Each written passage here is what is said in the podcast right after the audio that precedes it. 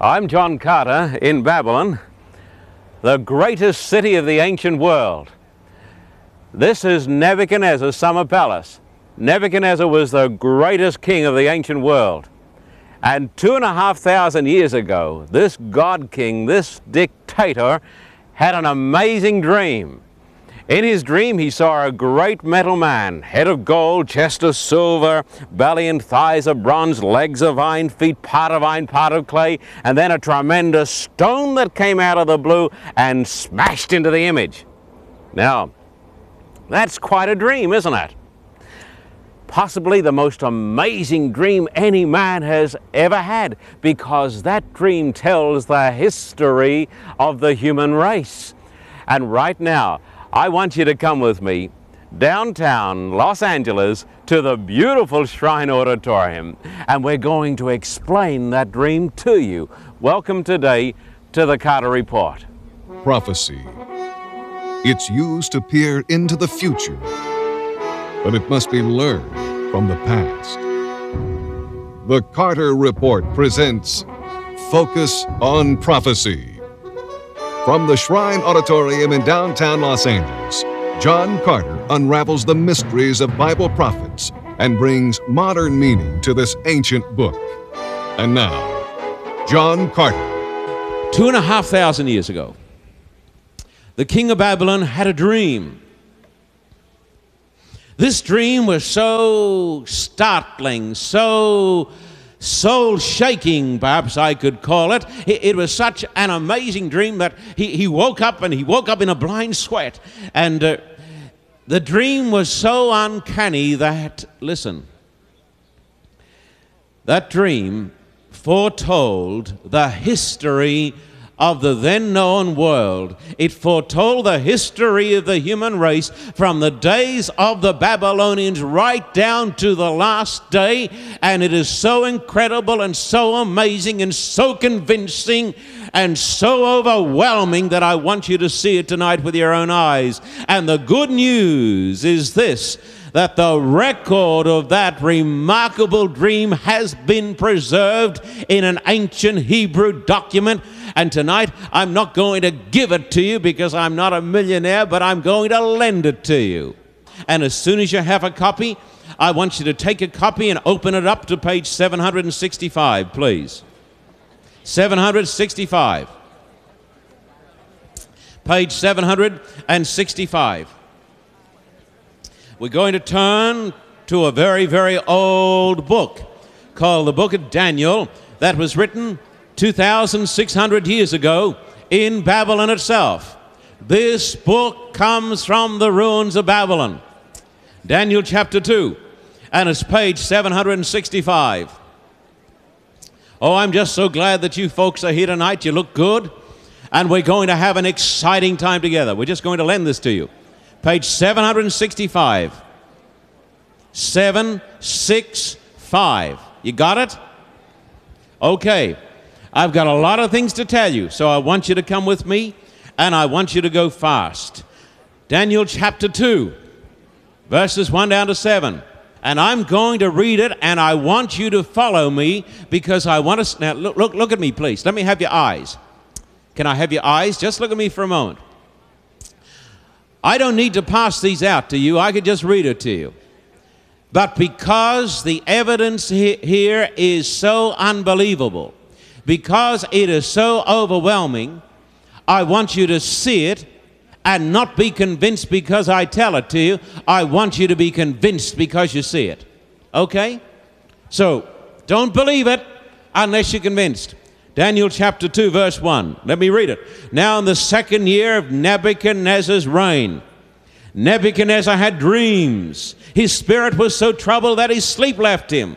Then the king gave the command to call the magicians, the astrologers, the sorcerers, and the Chaldeans to tell the king his dreams. So they came and stood before the king. And the king said to them, I have had a dream and my spirit is anxious to know the dream. Then the Chaldeans spoke to the king in Aramaic, O king, live forever. Tell your servants the dream, and we will give the interpretation. Just hold on. Look at me. The king has a dream. It's such a tremendous dream and it's so overwhelming that he's, he's terrified by the dream. And he says to these people, uh, Look, I've had this awful dream. He calls in the magicians, the astrologers, the enchanters. And you see, these folk were great astronomers. You saw some pictures on the screen uh, tonight. I showed the stars and so forth.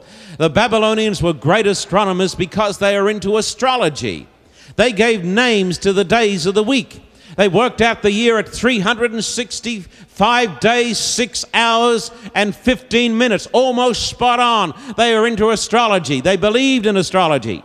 And so he has this dream and he calls in his astrologers and he says, I've had this dream. Well, they said, That's not a problem. You tell us what you dreamed and we'll tell you what it means. You see? You tell us what you dreamed, and we'll tell you what it means. But the king was smarter than they were. He said, You tell me what I dreamed, and then I'll know that what you tell me its meaning is true. Not only do I want to know the meaning of the dream, but I want you to tell me what the dream was. Which, of course, is fair enough. If a person says that he can interpret your dreams, don't tell him the dream. Just say to him, I'll believe your interpretation if you tell me the dream as well. You see, if a person's got supernatural powers and can interpret a dream and give a prophecy, then, friend, if he is not a fraud, he can also tell you what the dream was. Isn't that reasonable? I Ought to try that next time. Now, let me read on now, please. Follow me, would you? Let me read on. Verse, verse 5. Or he says, verse 4, Tell you, they say, Tell your servants the dream, and we will give the interpretation. Verse 5. But the king answered and said to the Chaldeans, My decision is firm. If you do not make known the dream to me and its interpretation, you shall be cut in pieces, and your houses shall be made an ash heap. However, however, if you tell the dream and its interpretation, you shall receive from me gifts, rewards, and great honor. Therefore, tell me the dream and its interpretation. They answered again and said, Let the king tell his servants the dream, and we will give its interpretation. And so, if you read on this passage, and we won't read too much more of this passage, but because I've got some more things to show you in a moment, these men, the magicians, the astrologers, were shown up to be what they were simply charlatans and religious frauds. That's all they were. And they could not tell the king the dream, and they could not therefore tell the interpretation. So the king says, I'm going to have all of you people put to death. Every one of you is going to be put to death. But before they put these people to death, Daniel hears about it. And Daniel, the Bible says, is a prophet. He is a prophet from Jerusalem.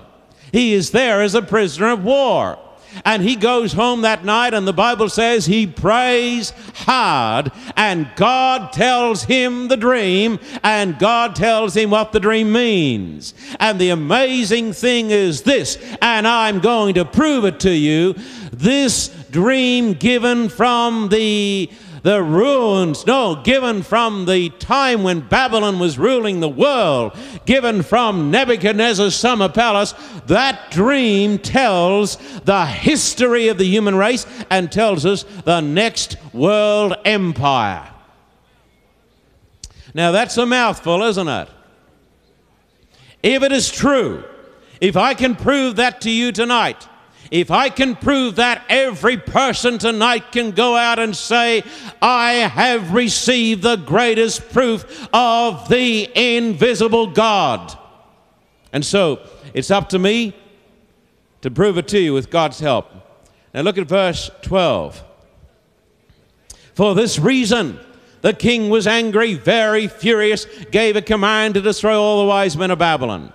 Uh, come down to verse 19. Then the secret was revealed to Daniel in a night vision. So Daniel blessed the God of heaven. And then you come to verse 31 to 35. Notice this. Here you have the dream, the dream of destiny. Verse 31 to 35. Notice it. 31 to 35. You, O king, were watching, and behold, a great image.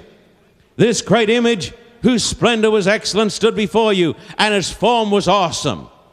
This image's head was of fine gold, its chest and arms of silver, its belly and thighs of bronze, its legs of iron, its feet partly of iron and partly of clay. You watched while a stone was cut out without hands, which struck the image on its feet of iron and clay and broke them in pieces. Now, listen to me.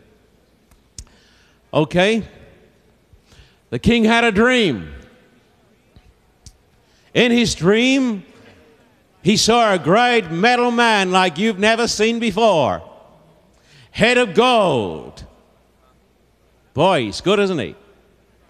Done by a friend of mine in Australia. He does. Uh, I've got, when I talk about the Antichrist, I'm going to fill this place up with, with all of these great, amazing images. That's next week the greatest programs that you'll ever, ever come to, not because I put them on, but because there's great power in those programs. You wait till you come. So he sees this great metal man, head of gold, chest of silver. The Bible says belly of bronze, legs of iron, and feet part of iron and part of clay.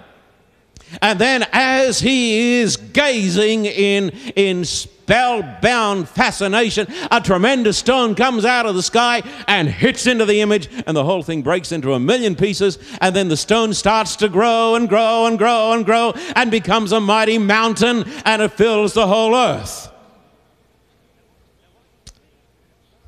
Now, what does it mean? The question is, does anybody know what it means? Now, the Babylonian magicians didn't know, the astrologers didn't know. The wise men didn't know, but Daniel knew because God told him so. Now, just hold your, just hold on as we say, hold your horses. I haven't started yet. You start clapping when I get along a little bit further. Don't be too complimentary yet. I haven't done anything yet. Now, verse 36. Verse 36. Look at verse 36. If you, now, let me have your eyes again. If you want to understand who the Antichrist is, you need to understand this. Because when I talk about the Antichrist, my friend, I'm going to be building on this.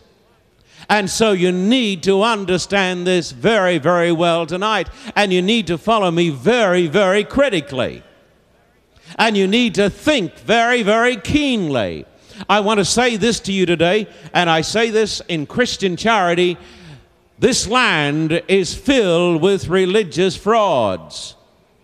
And you and I, when we come to any sort of meeting, we ought to check out the person who's doing the talking and we ought to say, is this in harmony with the facts?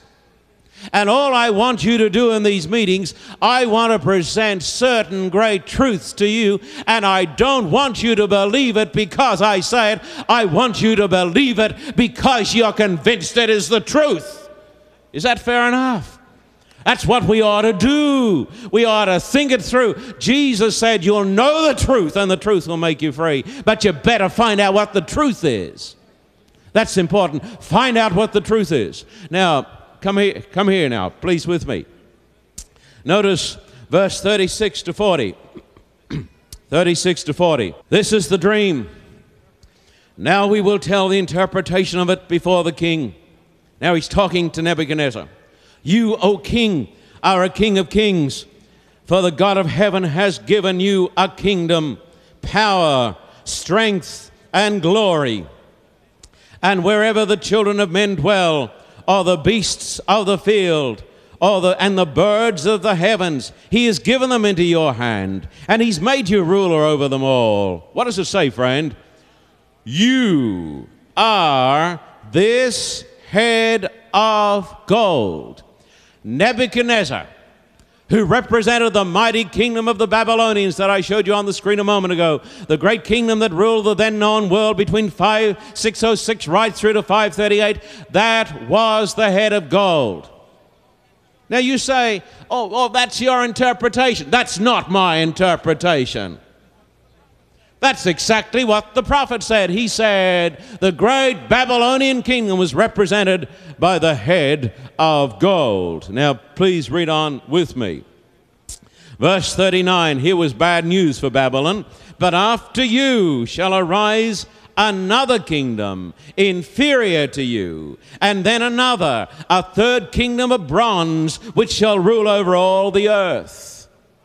Now, the Bible says, now look, I should come over here, and uh, I'm going to keep those lights on because we're not finished yet, because I'm going to put this up. Kingdom number one.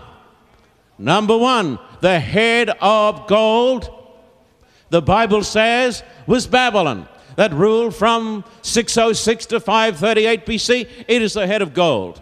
Number two, number two, here it is. Number two, after you, another kingdom inferior to you. That is the kingdom of Medo Persia that describes the kingdom that in 538 came knocking on the doors of, of the old Babylonians. That refers to the mighty armies of the Medo Persians that came down the banks uh, and, and into the water and waded through there, and they found that the gates had not been locked. This talks about the coming of the Persians. But then it says, number three, number three, and a third kingdom, head of gold.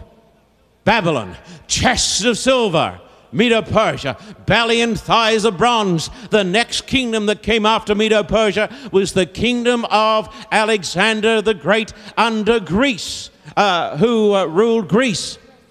Alexander the Great. So you have these great world empires Babylon, followed by Medo Persia, followed by the kingdom of Alexander, Greece. And so now we come to the next one. Please notice it. Anybody who knows history will say this is true. Now, verse 40. And uh, the fourth kingdom shall be as strong as iron. Well, what does that sound like to you, an iron kingdom? Inasmuch as iron breaks in pieces and shatters all things, and like iron that crushes, that kingdom will break in pieces and crush all the others. And so now you come down to these mighty legs of iron. And so after Babylon came Medo Persia. After Medo Persia came Greece. And after Greece came the kingdom of Rome. The iron monarchy of Rome. Why, even the Romans themselves consider themselves to be the Iron Monarchy. Gibbon refers to the fourth great kingdom as the Iron Monarchy of Rome. And so, there you see Babylon, Medo Persia, Greece, and Rome. And what I'm going to do right now, I'm going to give you a little run through uh, from archaeology of the kingdoms of Medo Persia and Greece and Rome and then when I've done that, I'm going to bring you back to that same passage, so keep your finger in that place, and I'm going to show you the next world empire that was predicted two and a half thousand years ago. Babylon was the greatest city of the ancient world. Today, it's a heap of ruins. Very little to see in old Babylon, just a lot of old broken bricks. You know why? A Bible prophet 2,700 years ago said that the world's greatest city would be absolutely destroyed.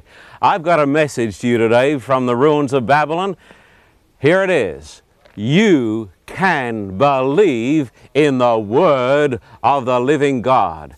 I want to give you this, this information. You see, I have seen it with my own eyes. It's not a matter of blind faith, no. It is a matter of overwhelming evidence, and I want to share some of that evidence with you. Therefore, write to me, John Carter, care of the Carter Report, Box 3390, Hollywood, California, 90028. Or, better still, call me right now on the telephone number listed on the screen. This is John Carter reporting from Nebuchadnezzar's summer palace with a conviction. You can believe the Bible. So I'm going to take you to the modern day empire of Persia. That's into the Shah's palace. Oh, friend, it was quite an opulent place. I've been there on some occasions, not just recently, mind you, but I've been there, seen the mosques, And when I see all these beautiful little children in the Middle East, when I go to Lebanon and I go to these countries where there is so much fighting, my heart just bleeds, my friend, when you see these little children who are being hurt by all this senseless fighting. I want to tell you, folks, something. My American friends, listen to this. The worst sin in the world. You ready for this? I'll tell you what the worst sin is it is religious bigotry. You say, What do you mean by religious bigotry? I mean when people fight over religion in the name of God. What an awful thing it is. You go to Northern Ireland and there you find that Catholics and Protestants are fighting to death over the, over the love of God, over their doctrinal differences. And you go to other parts of the world and people are fighting over religious differences. I want to tell you folks something. If religion is worth anything, it ought to make people kind to each other, ought to make people love each other. Don't you think? I believe this. Here are some of the Persian kings. I took these pictures some time ago when I was visiting Persia, Iran, and went to Persepolis. Of course, Persepolis means the city of the Persians, great city that was constructed there thousands of years ago by Darius the Great. And uh, it was a tremendous empire. The Babylonians were a great empire. You go out in the desert outside Persepolis and you see the tombs of the Persian kings. And as you visit these places, you're walking in the footsteps of the prophets. And you can see how the prophecies have been wonderfully fulfilled. And so here is the Second Empire. This is the great empire that was likened to the chest of silver. That's the Behistun rock. Uh, that was like the Rosetta Stone through the Behistun rock. Uh, the scholars were able to decipher the and uh, uncode the mysterious Persian writing. That's why we can tell you so much about these things now because the, the cuneiform, the Persian writing, the hieroglyphics, all of these old languages have been uh, opened up, and scholars now understand exactly what these uh, wonderful inscriptions are talking about. These are some of the, the sarcophagi taken out of the, out of the tombs there. So Babylon went down, and then came the Persians. This one over here on the left hand side is very interesting because it's the story of Xerxes the Great. Xerxes the Great in the Bible is called, is called Ahasuerus, and he is the person who married the Jewish girl whose name was Esther, and she became the queen of the Persian Empire. These are pictures now of Persepolis. And some of the tombs, that's a good one of Persepolis on the right hand screen. It's, uh, it's a very good shot. It shows you the vastness of that great, wonderful temple palace city. So we say goodbye to Persia. Babylon went down, and then Persia quickly followed. It was overthrown, of course, by the Greeks.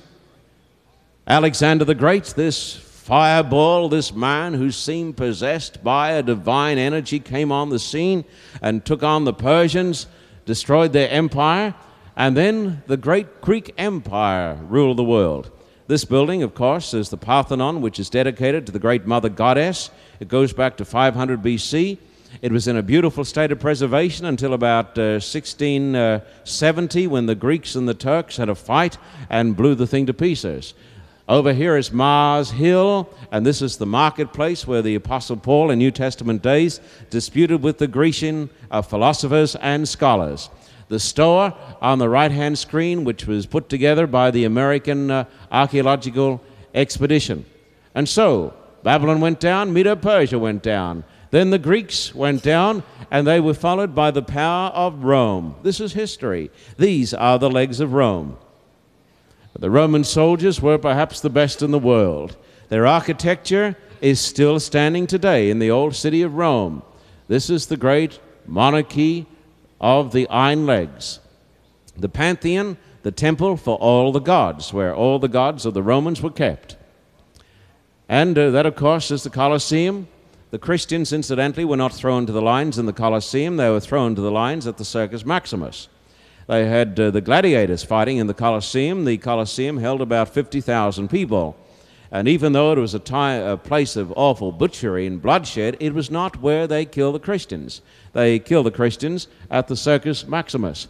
That is the Arch of Titus, and the picture there on the screen is tremendously significant because it shows the seven golden candlesticks taken out of the temple in Jerusalem that was overthrown by Titus in 70 AD.